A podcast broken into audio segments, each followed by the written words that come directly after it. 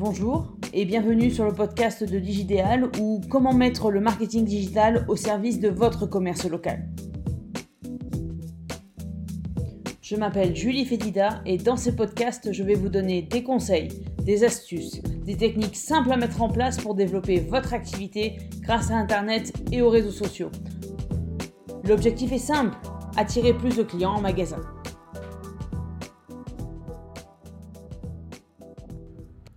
Huitième podcast, les étapes pour développer son chiffre d'affaires grâce à une communauté sur les réseaux sociaux. Au bout du huitième épisode, je pense que vous êtes prêts, prêts à passer à l'action.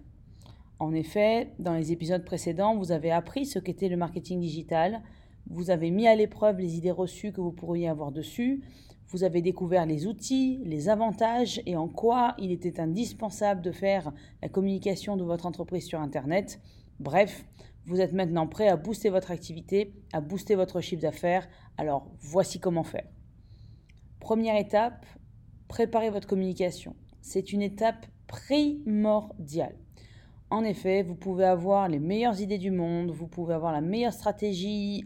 Si celles-ci ne sont pas adaptées à votre cible et à vos objectifs de communication, elles n'auront jamais les effets escomptés. Dans la phase de préparation, il faut définir votre cible. À qui s'adresse votre communication? Est-ce qu'elle s'adresse à des particuliers, à des entreprises? Si ce sont des entreprises, quel type d'entreprise? Quels en sont les dirigeants? En dehors des dirigeants, quels en sont les euh, décisionnaires? Si ce sont des particuliers, quelles sont leurs euh, caractéristiques? Hommes ou femmes Quelle tranche d'âge? Quelles sont leurs habitudes? À quel moment sont-ils sur les réseaux sociaux? Une fois que vous avez défini à qui vous vous adressez, posez-vous la question de l'objectif de votre communication. Est-ce une visibilité? Est-ce la notoriété? Est-ce obtenir plus de prospects ou construire une communauté?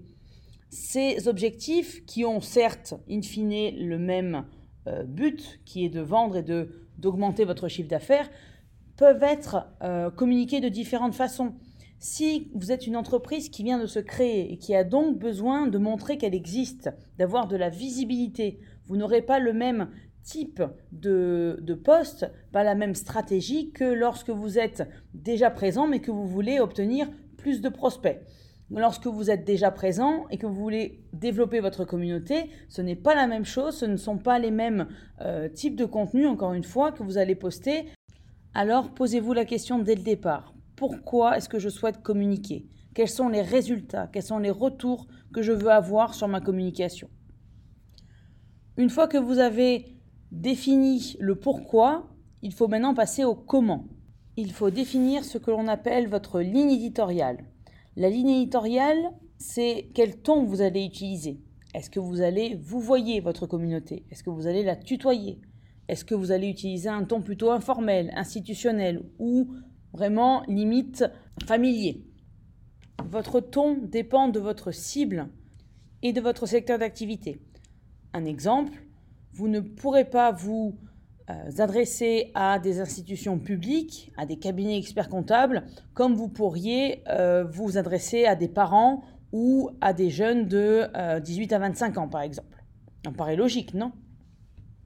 Le deuxième élément de votre ligne éditoriale, c'est le type de message que vous allez poster.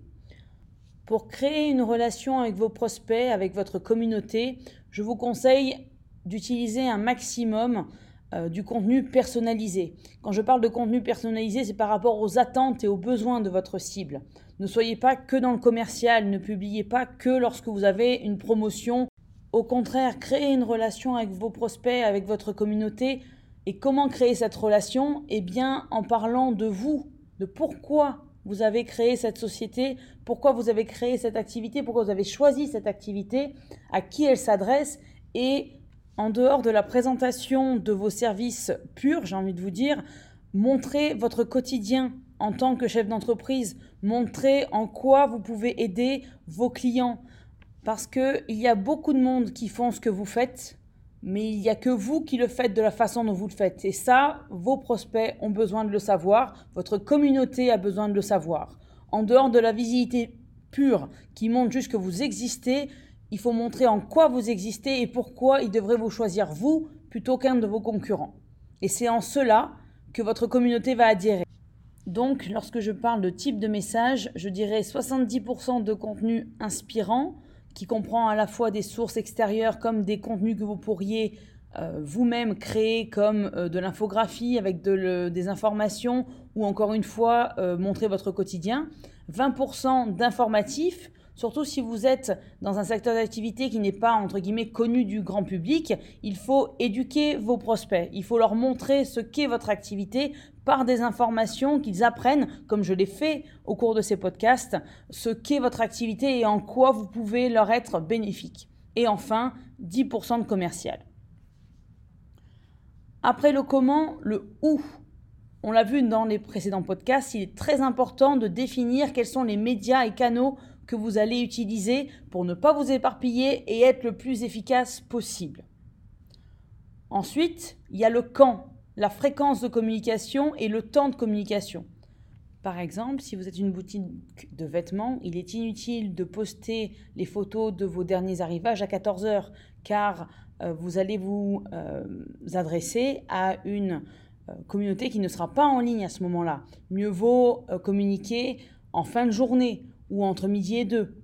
Si vous vous adressez aux entreprises, il vaut mieux connecter le matin, publier entre midi et deux ou pendant les pauses, par exemple.